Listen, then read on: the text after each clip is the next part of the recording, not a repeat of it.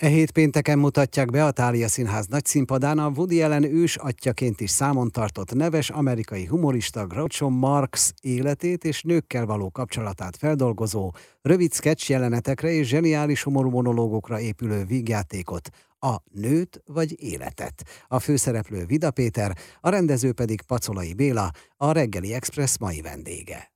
Félrevezető a cím, vagy tényleg nőkről szól, hatalmas humorista a főszereplő? Én azt gondolom, hogy a nőkről szól, de természetesen az ő életéről is, de szerintem ez a kettő össze. Nem biztos, hogy nekünk Magyarországon megvan a személy Woody ellen is. Sokszor hivatkozik rá, mondjuk ő még könyvekben is. Az első Woody ellen filmekben nagyon-nagyon erős az utalás.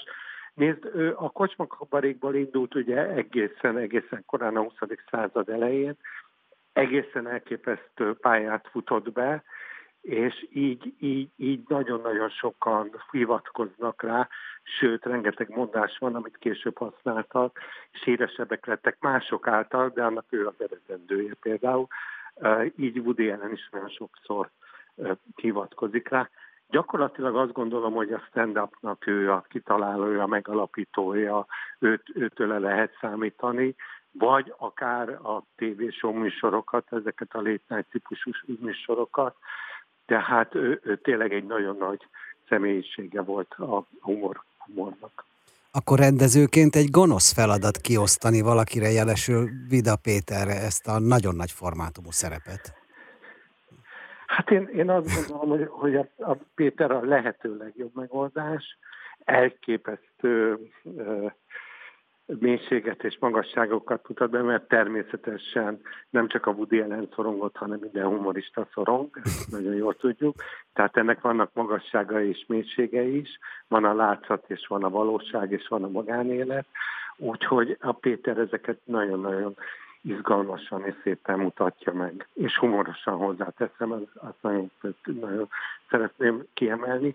Ráadásul mint még Vida Péter is jelen van a színpadon, tehát egy kicsit a mába is kapcsoló, mához is kapcsolódunk. És Magyarországhoz mennyire amerikai ez, és mennyire átültethető? Én azt gondolom, hogy maga, mint a stand-up műfaj is át, átült, megérkezett ide Magyarországra, ugye körülbelül egy olyan tíz éve. Uh-huh. Tehát ez a fajta humor, ami egyébként a színdarabban szerepel, én azt gondolom, hogy ez ma nagyon érthető és nagyon működik. De más fajta humor, ez inkább azért kicsit a stand-uphoz áll közel. Akkor ez, ez közelséget is jelent. Itt nincs nagy távolságtartás hatalmas díszletekkel akár. Uh, nincsenek hatalmas díszletek, olyan díszletet akartunk, ami, ami, ami nagyon egyszerűen tudja leképezni az egész életút történetet.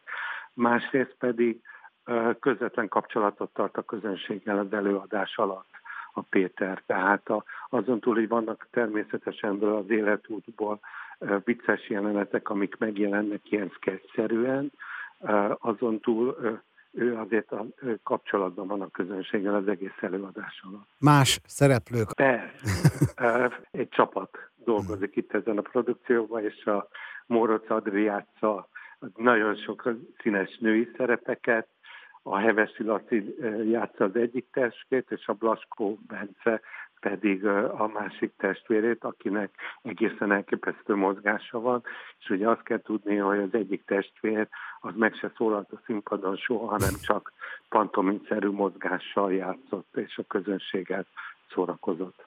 Egy picit tudományosan közelítve ehhez sok Marx műsort kellett megnézni?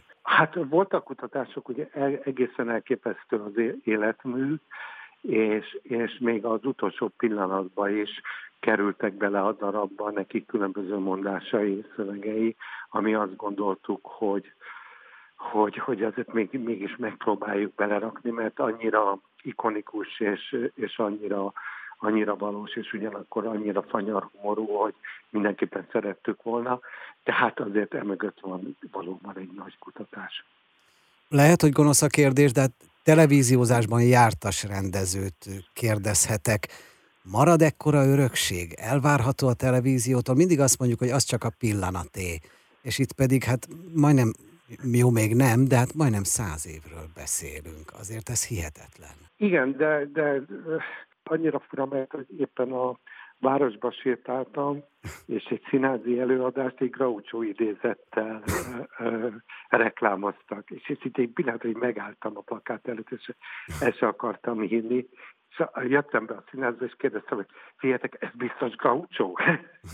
és, és mondták, hogy igen, igen, igen, utána résztek, ez biztos Groucho, Havai Kornél, nőnek a fordítója, és aki színpadra alkalmazta, mondta, hogy ez száz utcsó. Tehát ő ennyire jelen van még, még, még most is, és ez fantasztikus benne.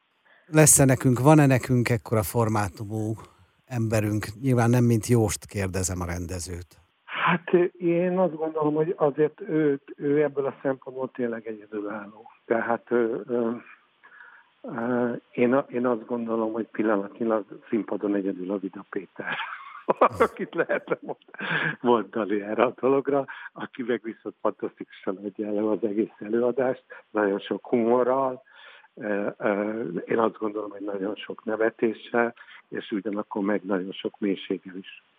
Záró kérdésem a 21. században kötelező. Megkérdezem a címrehez kapcsolódóan, elég PC ez a darab?